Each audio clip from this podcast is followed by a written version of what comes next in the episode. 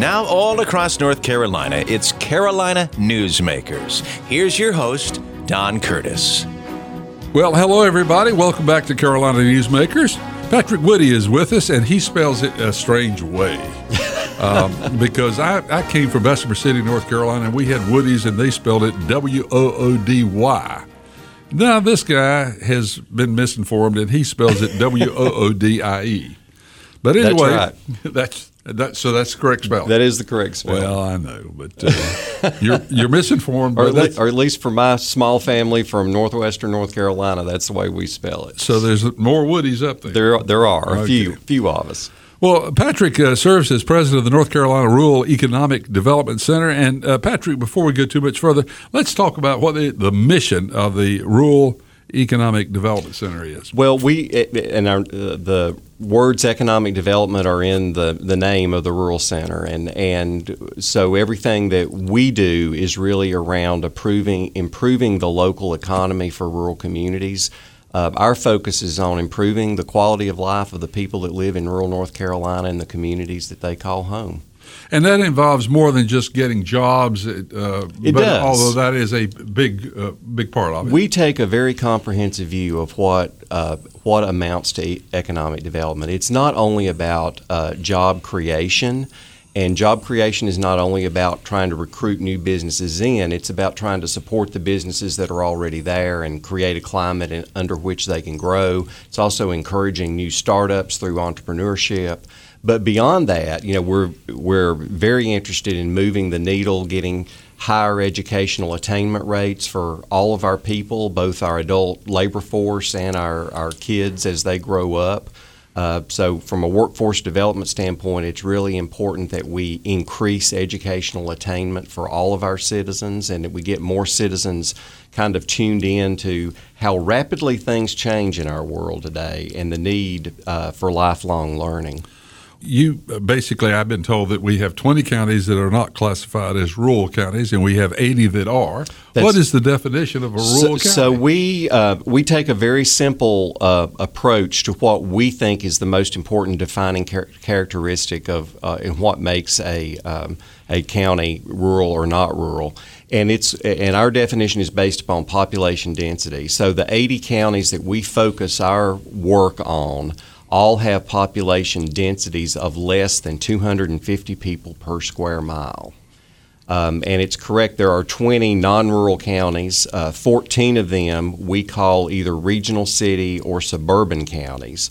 They have densities greater than 250 but less than 750. And then there are six core urban counties in North Carolina under our framework uh, definition.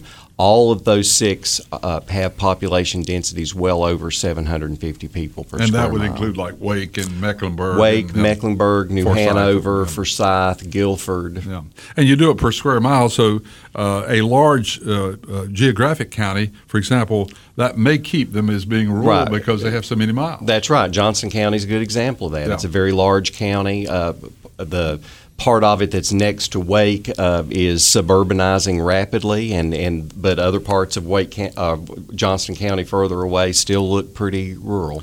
Well, you know, for years we've always uh, teasingly said that uh, Cary is a containment area for relocated Yankees. And Clayton is the Cary-like area Yankees He's taking try out next. Right. uh, and uh, you know, the, the uh, I, I hope all the Yankees take this uh, the way we meant. it, That's because- exactly because right. we love our Yankees. That's that's true. We do. You know, it's a great compliment to our state. Um, how many people have been attracted to, to, to move to this state, to put down roots, to create lives, raise families, invest. Um, and so that's a great compliment to our state. And, and many uh, newcomers are finding their way even to into some of the most rural places in this state. It's not just an urban thing. But what it is, I think, the most important defining characteristic of North Carolina right now, uh, if you look at the population as a whole, uh, 48% of the people that live in North Carolina today, the adults, were not born in the state of North Carolina. That is a huge transition over the 30 years that the Rural Center's been around. When we opened our doors in 1987, North Carolina was in the top three states for the highest percentage of native born population. Fast forward 32 years, and nearly half of the adult population that lives in North Carolina today was not born in the state of North Carolina. 42% of our rural adult population was not born in the state of North Carolina. That's uh, incredible. We, and, you know, another part of this that we haven't talked about is the fact that uh, we have so many people now that look at North Carolina as a retirement state. Absolutely. Uh, there is a, a, definitely a market for that. We have some high amenity counties both in western North Carolina and in eastern North Carolina. Yeah that are rural, uh, predominantly rural, um, and some extremely rural, uh, that has a strong market for retirees. I rode in the elevator this morning with a, a lady, and I, this program is being pre-recorded, so I'll mention that. Uh, so it was nippy outside, right? And I said, you know, it's a little nippy, and she says, "I'm from Michigan. This is great." I moved here from Michigan. I think this is great. Yeah, it's in the eye of yeah, the beholder. That's exactly right. So, uh, well, it, it's interesting. Uh, the other thing that's so interesting about North Carolina is the population difference between some of our counties. Yeah. A lot of states are a little bit more homogenous than we are, and, and right. Uh, uh, for example, uh, we've got some counties that have less than 4,000 people in the whole county. We have some very small uh, counties where that population density, that you know, 250 yeah people per square mile would be a big crowd. Yeah. Um, it, the density is a lot lower than that. Well, and you came from Alleghany County, which is uh, fifth smallest county in the yeah, state. Yeah. And what's the population of Alleghany? Eleven thousand. Eleven thousand. Yeah.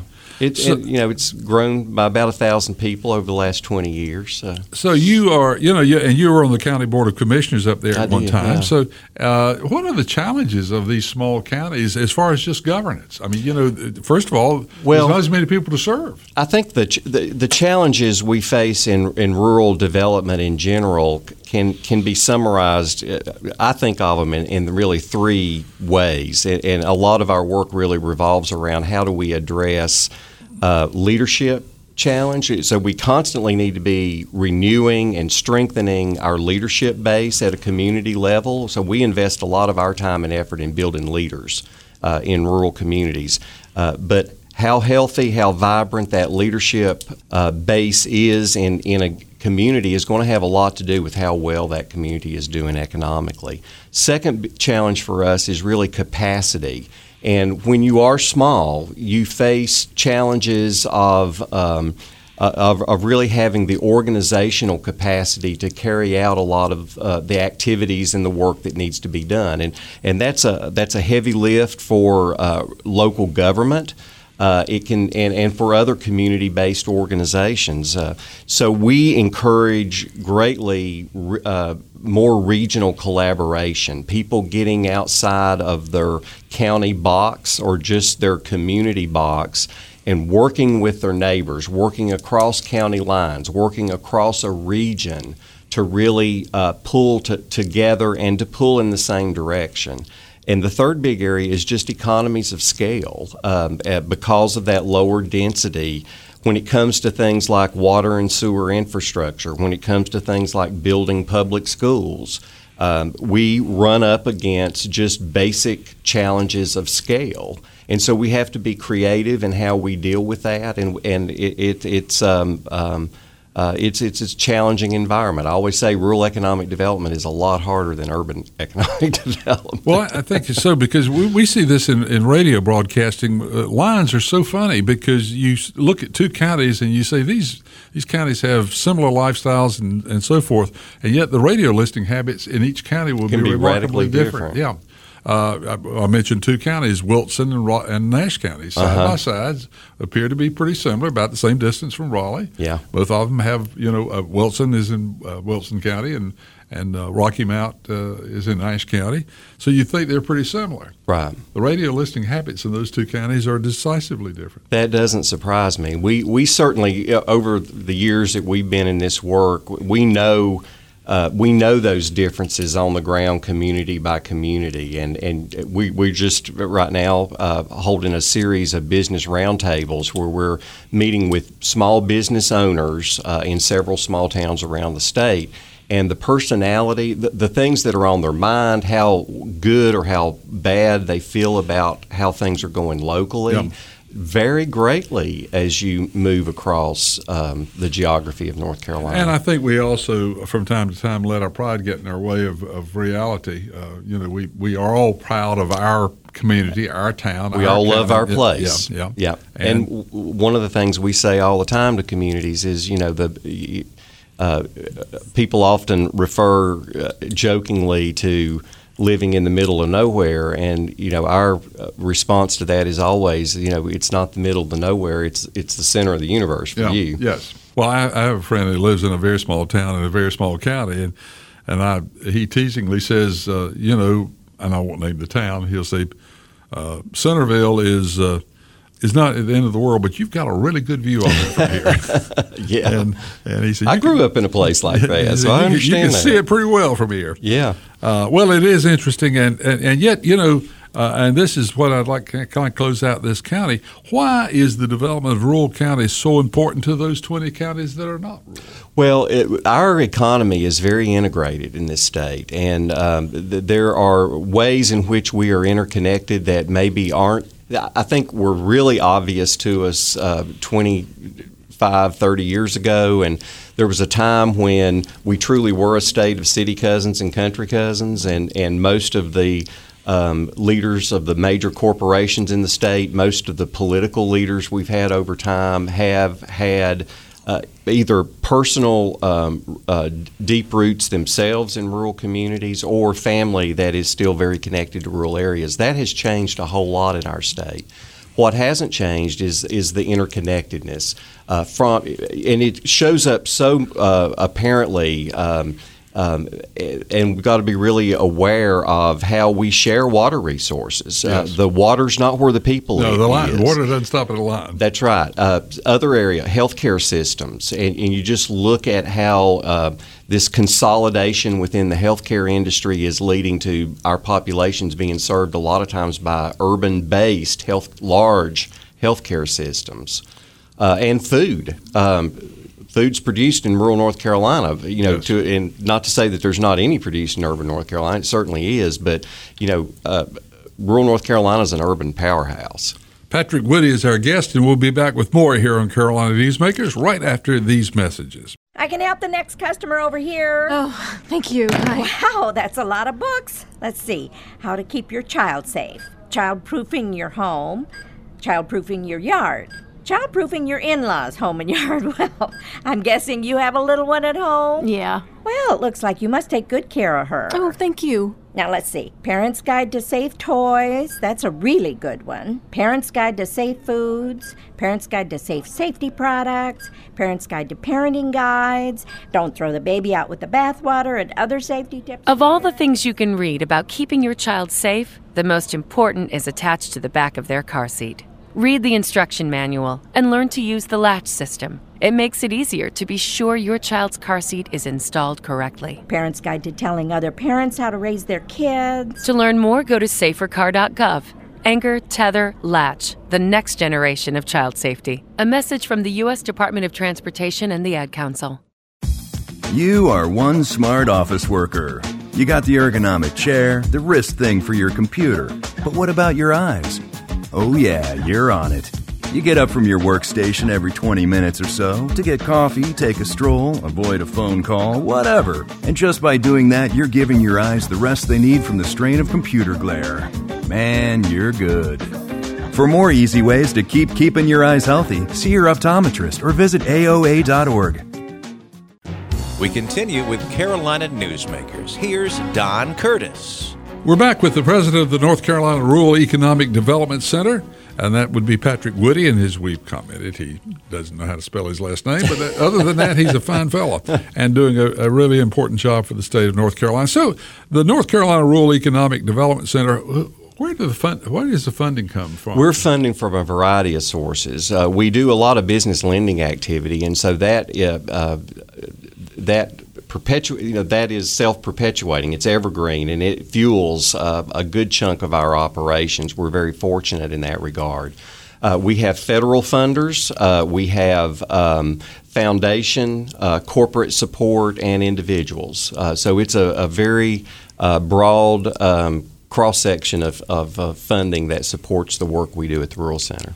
We, we, we were talking about uh, the fact that it's so much more than just creating jobs, but yet all the other things uh, play into jobs because if you're creating outside or looking for outside uh, uh, industry or, or, or, employers to move in, they are very concerned about the lifestyle of their employees. Yeah, it's a lot about quality of life, and and what what we find, um, and we've spent a lot of very intentional time in every rural county in this state, and and the small towns that are in those rural counties. There are 415 uh, municipalities in the 80 counties that we serve. So in in uh, North Carolina remains a state of small and very small um, towns.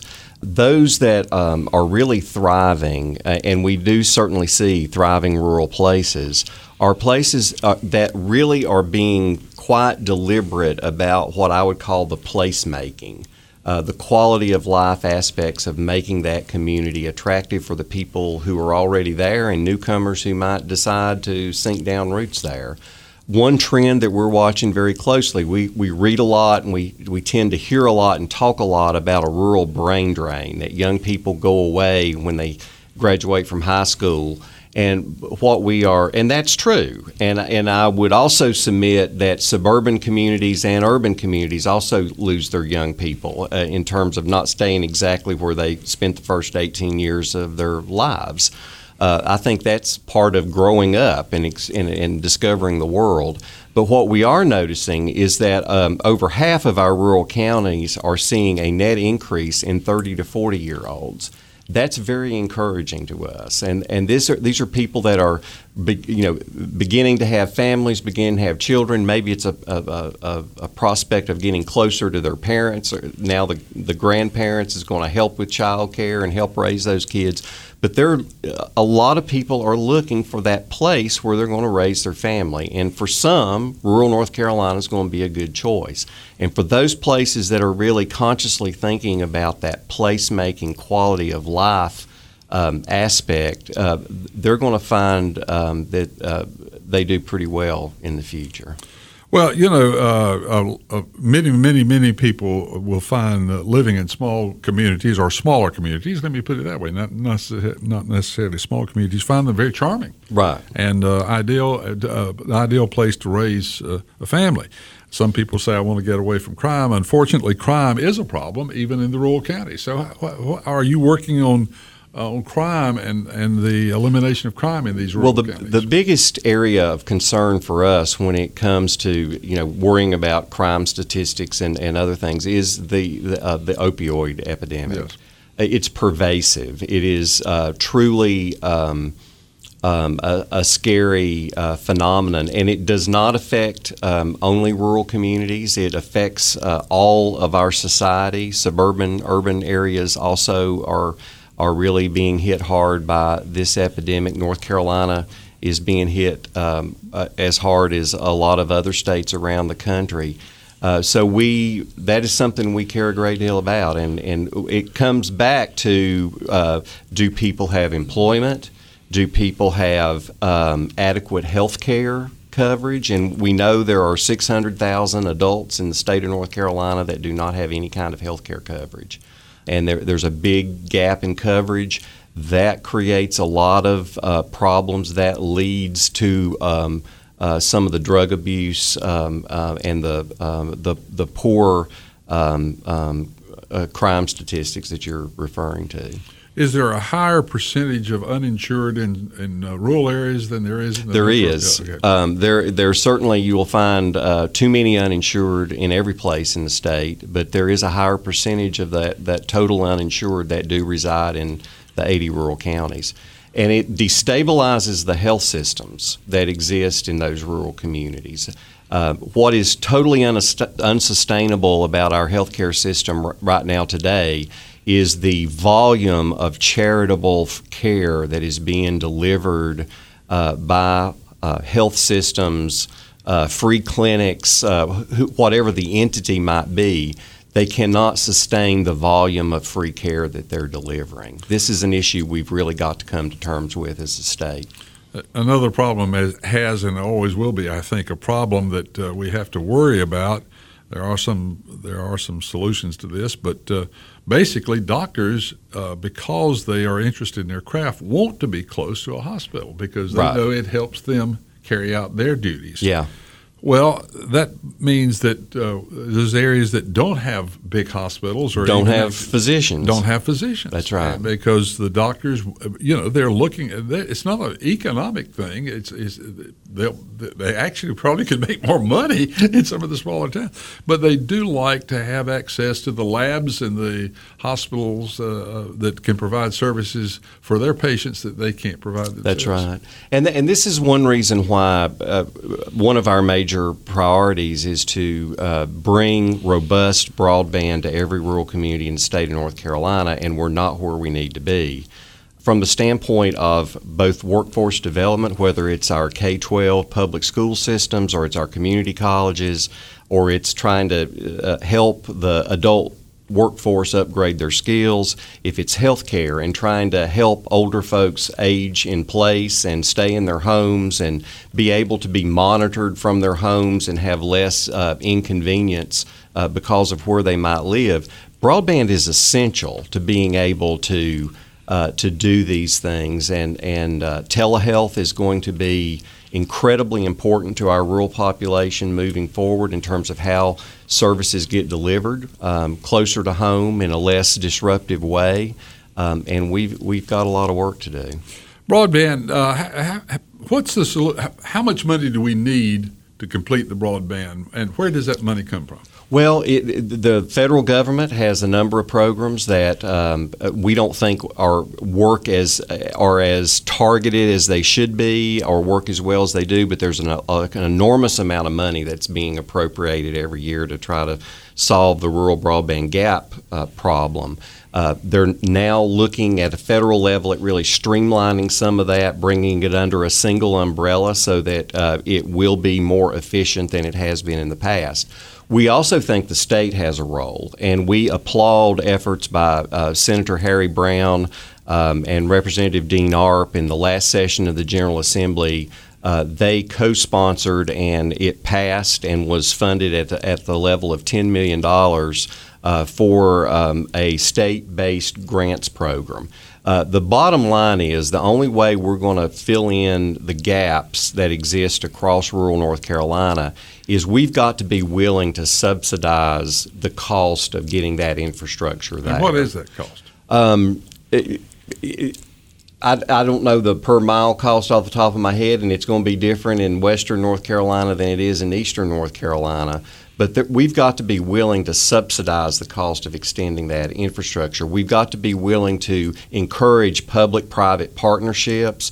Our local government should be able to leverage their assets to get private internet service providers interested in their communities and help those ISPs then buy down the total cost of what it takes to get last mile service to every house and every business in, in rural North Carolina.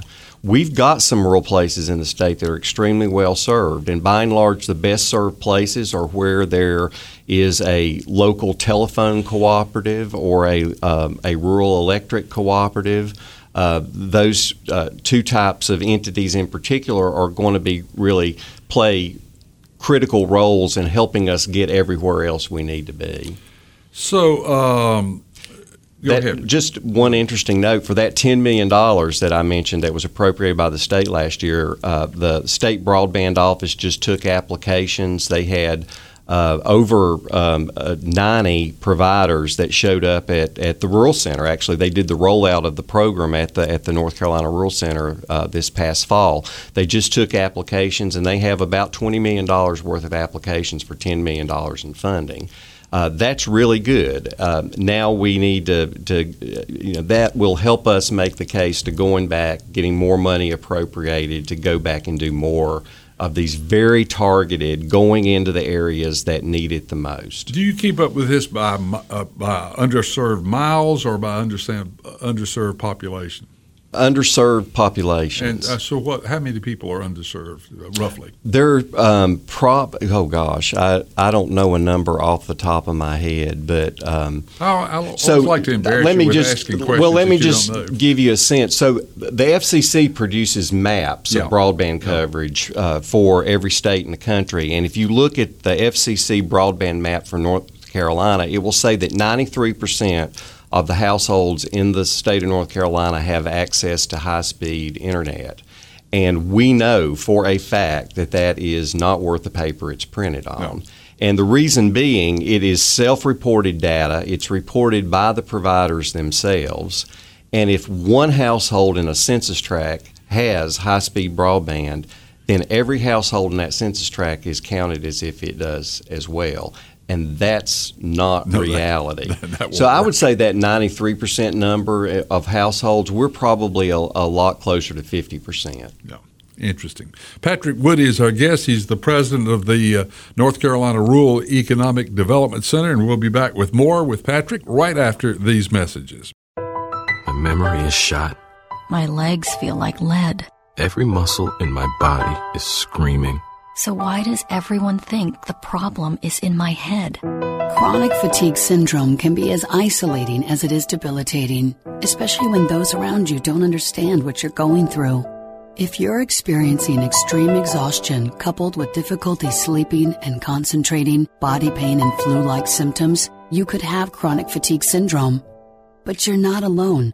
More than 4 million Americans suffer from CFS, and most of them don't even know they have it.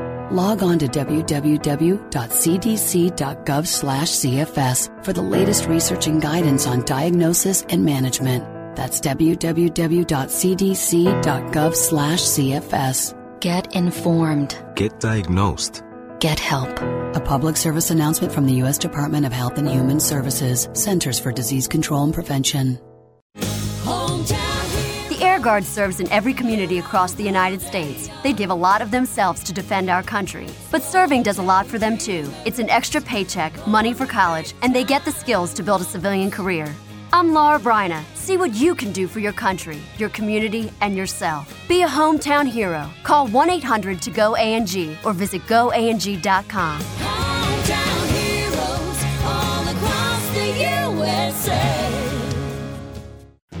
Now, once again, with today's Carolina Newsmakers, here's Don Curtis.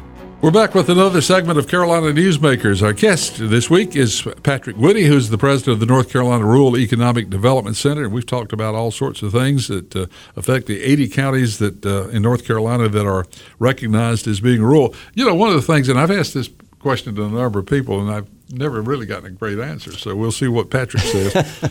you know, North Carolina has 100 counties. That's, Right. That's a round number. Yeah. And yet, you look at the map, and it just looks like it just sort of happened. I mean, you know, it doesn't look like there was any uh, effort to keep it at 100 or even get it to 100. Well, the best explanation that I've always heard that I think holds some water, having spent uh, a lot of time in every nook and cranny of this state, uh, I kind of understand the drive times between county seats and uh, how you, how you move around in this state.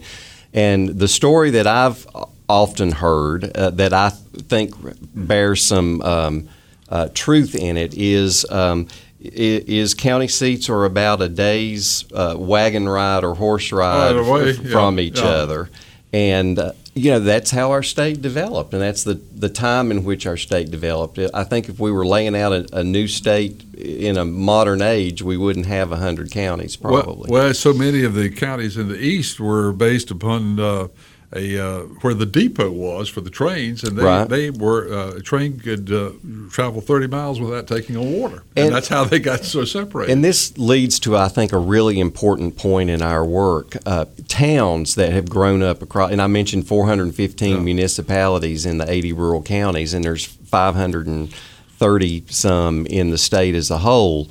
Um, towns exist for an economic reason. So they developed, they grew up for an economic reason. Well, our economy has transitioned dramatically, uh, and it's we've been through many um, cycles uh, of of reinventing ourselves um, uh, from an economic standpoint, from the days of early settlement of North Carolina until today.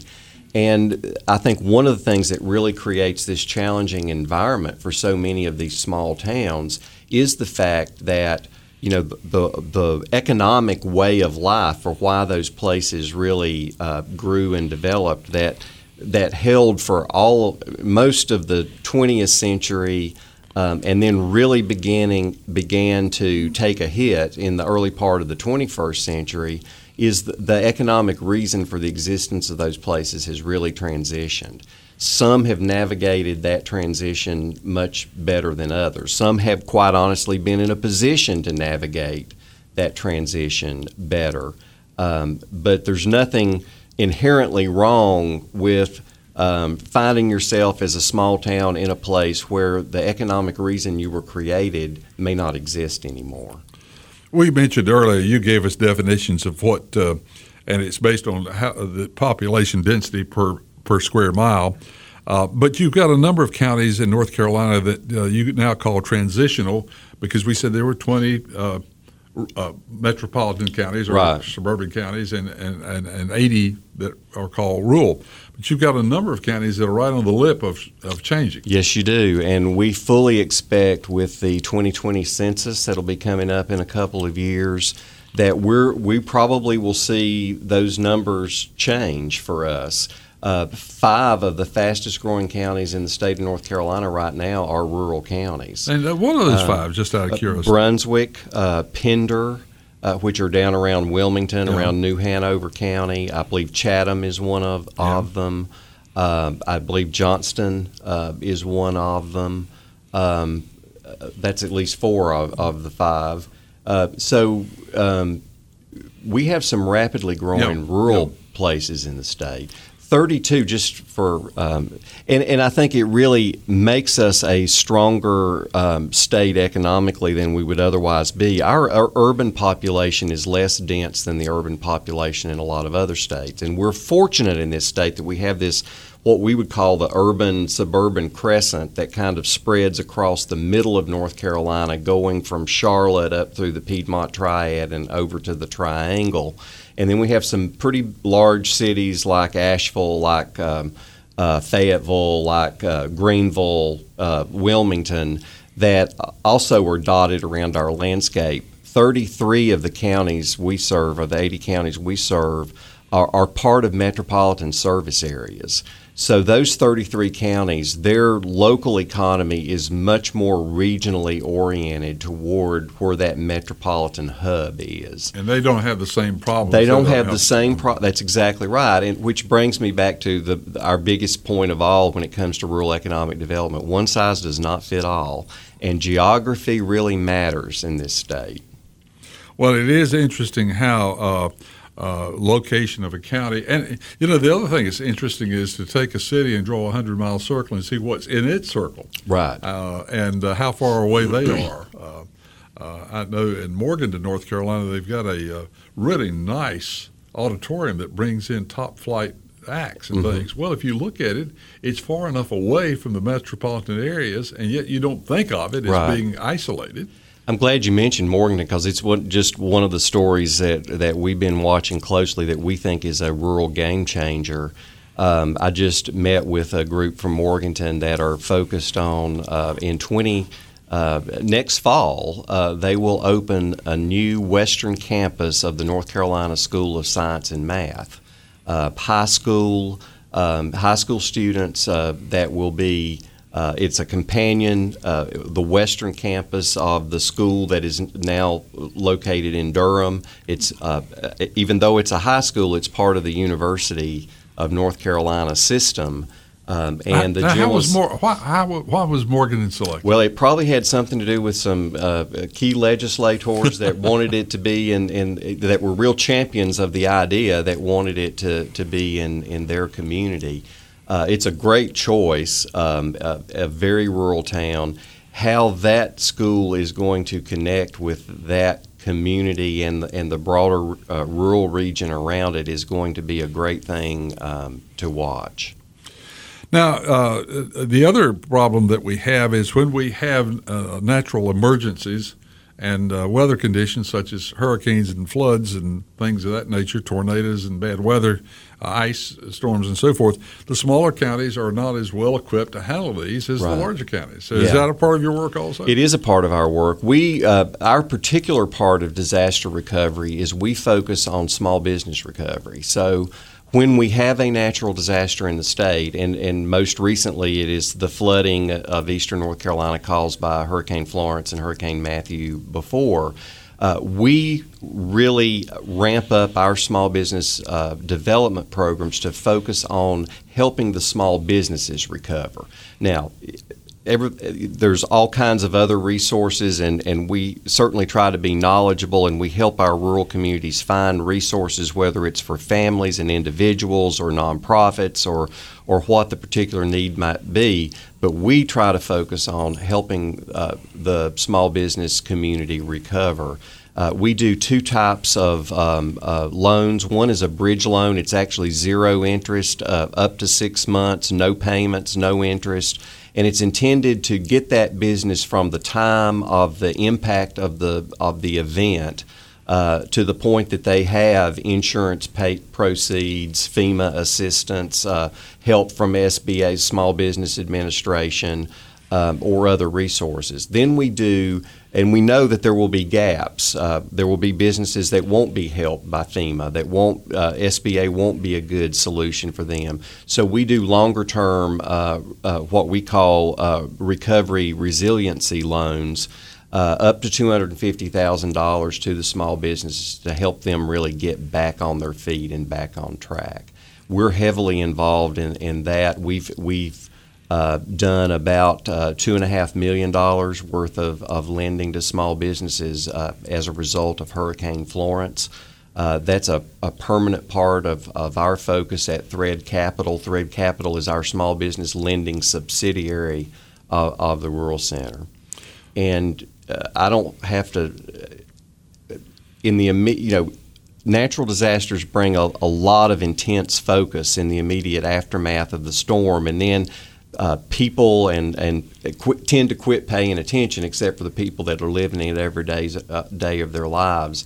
And uh, you know, I worry, uh, for example, that everybody in the state doesn't fully appreciate how how much devastation, uh, particularly the places in eastern North Carolina that were hit twice by Matthew and by Florence, how devastating an event that is. And you're you're looking at a decade of recovery mm-hmm. and more.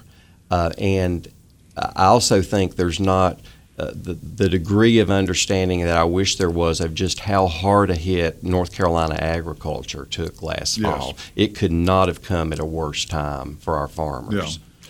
Well, you know, I was talking to the agriculture commissioner, and he's he basically said, you know, too much rain or too much water is a bigger problem than not enough. Right. So we can always bring in water, but we can't cut it off. That's a good observation. Yeah. And he said, you know, this that was uh, uh, the, the problem with having uh, a, a, wet season and then having flooding on top of that has been devastating to the farming community.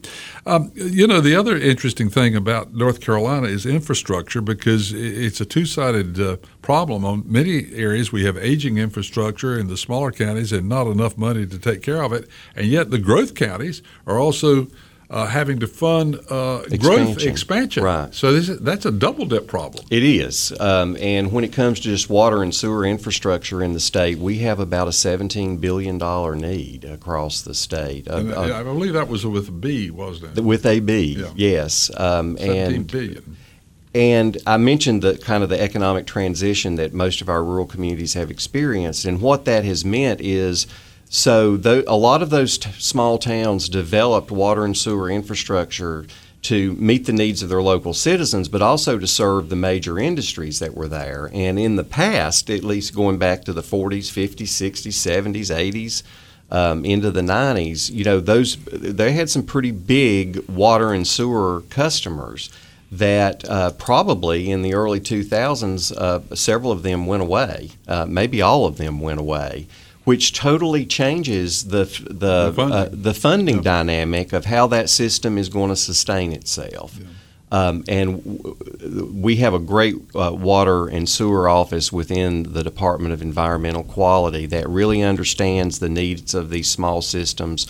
We are fortunate in North Carolina that we have the local government commission that's located in the state treasurer's office that also uh, has a lot of understanding of how to help these small towns adjust. We've got one more segment of uh, Carolina Newsmakers coming up, and we'll do that right after these messages. Some teens have trouble just making it to graduation. Like my brother, I was raising him, I was taking care of him when I was three, four years old. There was no possible way for me to come home watch the kids, give them a bath, then cook dinner for everybody and clean and still get my homework done. So I'd probably say with you because there's so many kids, Kids, that you yeah. have to you have to grow up at real At a fast, young age, real yeah. fast. Because I mean, if there's nobody there to do it, you got to do it. Like she said, you can walk down the hallway and see me. I just have a smile on my face. But on the inside, I'm like really, really crying. I'm hurting because, like, mm. wow, how can I manage to do all this at such a young age? So it's a mind thing. You have to have your mindset that, hey, if this is what you want to do, go for it. Find you some more support and do what you have to do. Hopefully, I'll be able to study and be able to get my stuff done, but just not knowing what's going to happen in the future, that's what scares me. That I'm hoping that I'll be able to maintain my grades and stay in school. Give your friends the boost they need to graduate. Go to boostup.org and send a message in your own words. Brought to you by the U.S. Army and the Ad Council. When we get old, will you take care of me if I can't get around anymore? Of course. We'll find a way. Are you going to take care of me if I can't see anymore? I'll read to you every day. And if one of us gets Alzheimer's disease, what then?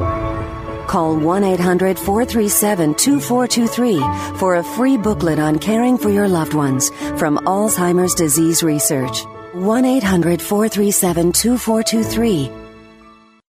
Carolina Newsmakers continues, and once again, here's Don Curtis. We're back on Carolina Newsmakers. Patrick Woodie is our guest. He's the president of the North Carolina Rural Economic Development Center. We've had a really great discussion today. If you missed part of the broadcast, you may want to go back and listen to uh, the program again. It's available on carolinanewsmakers.com. Uh, and also, we have a number of stations that carry a 30 minute version of this program, and there are two segments that you missed. So, if you'd like to hear those, you can also get those on carolinanewsmakers.com. Patrick Woodie is our guest. He's the president of the North Carolina Rural Economic Development Center. And we've talked about all sorts of interesting things today.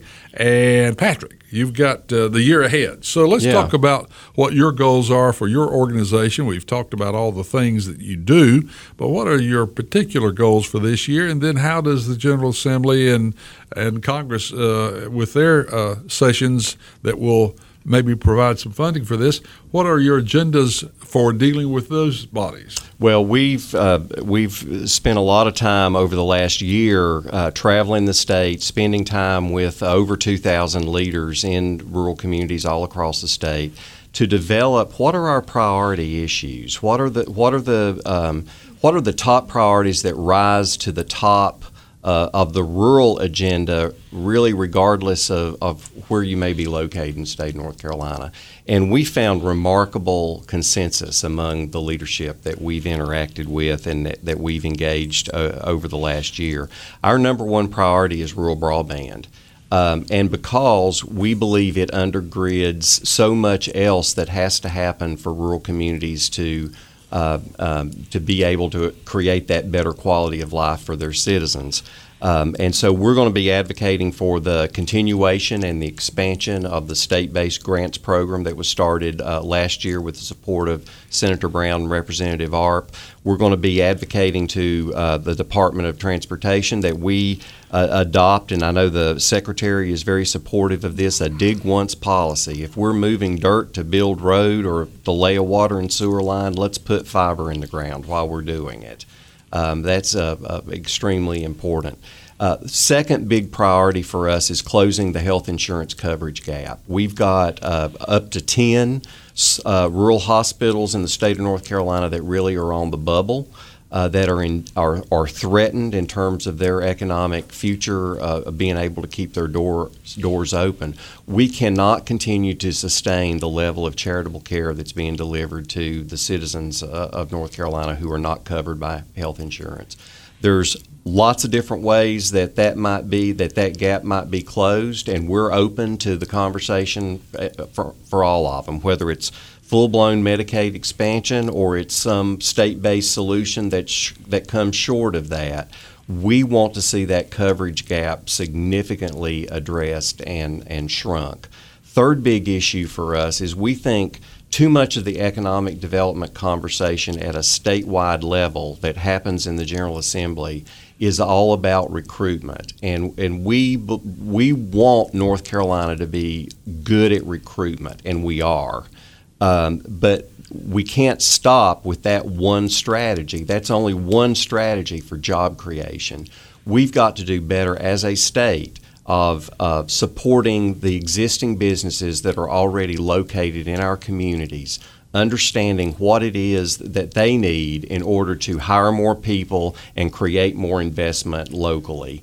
And we've got to do a better job of encouraging more businesses start to start up and encouraging that those that do start have a higher likelihood of success.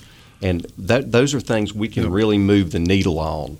Uh, well, one of the state. things that is infinitely unfair, and uh, you know, there there are pros and cons of tax incentives for job creation. Okay, but one of the totally unfair parts of it is if I'm making widgets, and I've been making widgets in Bessemer City, North Carolina, for hundred years, and been paying taxes and so forth, and a new widget company comes in, they give them tax advantages. That's that's basically not fair. Uh, now, you can look at it and say, well, it creates jobs and that's good for the economy, but it's not fair to the existing businesses. But, but there's, a, I think, a strong argument to be made that we've got to, uh, that we have a responsibility to do a better job of servicing and taking care of our existing businesses. Now, uh, the other thing, that, of course, that is so helpful to North Carolina is we do have a great community college system, and this helps a lot the the community college system of North Carolina, I, I say this all the time, and we b- truly believe is. I think we put a great deal of value on it as a state. I still think we don't value it enough. It is the most undervalued uh, asset that we have uh, in the state of North Carolina. Uh, I went to an event two days ago where uh, my future NC, which was a uh, um, a, a, workforce development commission of the university system, the community college system, and also our independent colleges and universities. We have 36 independent colleges and university, and 26 of them are rural. Uh, so um, that's a very also a very important part of the pipeline.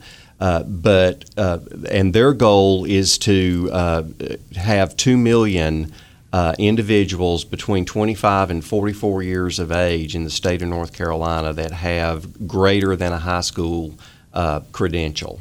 We've got to move the needle upward in terms of the educational attainment of our, of our workforce at all ages. And the community college system plays an incredibly important role in how we go about doing that and getting those numbers way above. We're around about 50% now uh, of our population that has that uh, beyond a high school education credential. It doesn't have to be a four year degree, it may be an associate's degree, it may be an industry uh, certification or credential, but we've got to move that 50% way on up the chart. Uh, uh, Jason reminded me, uh, our producer reminded me to ask you about what is Rural Day.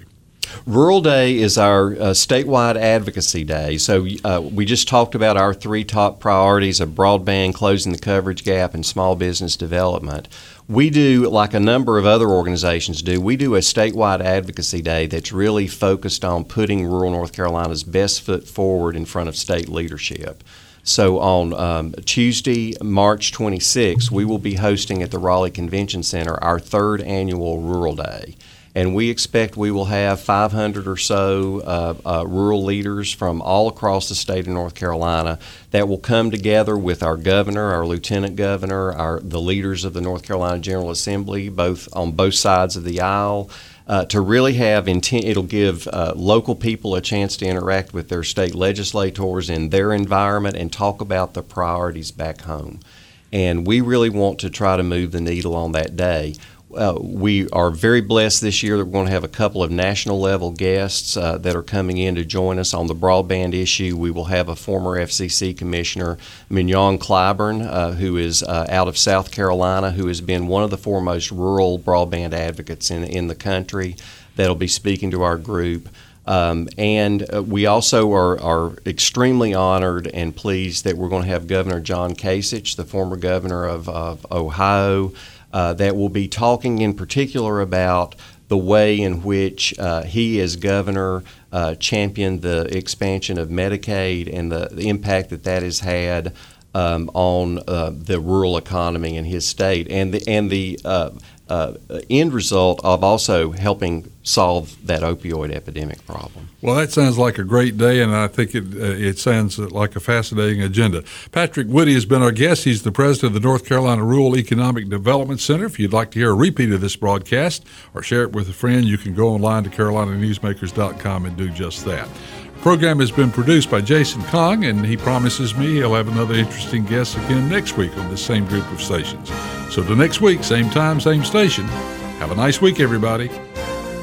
Carolina Newsmakers is a production of NCN and is heard each week on a network of North Carolina's leading radio stations. To hear a repeat of this broadcast, go to carolinanewsmakers.com. Carolina Newsmakers is produced by Jason Kong. Network engineer is Alan Sherrill. I'm Scott Fitzgerald, inviting you to join us again next week, same time, for Carolina Newsmakers.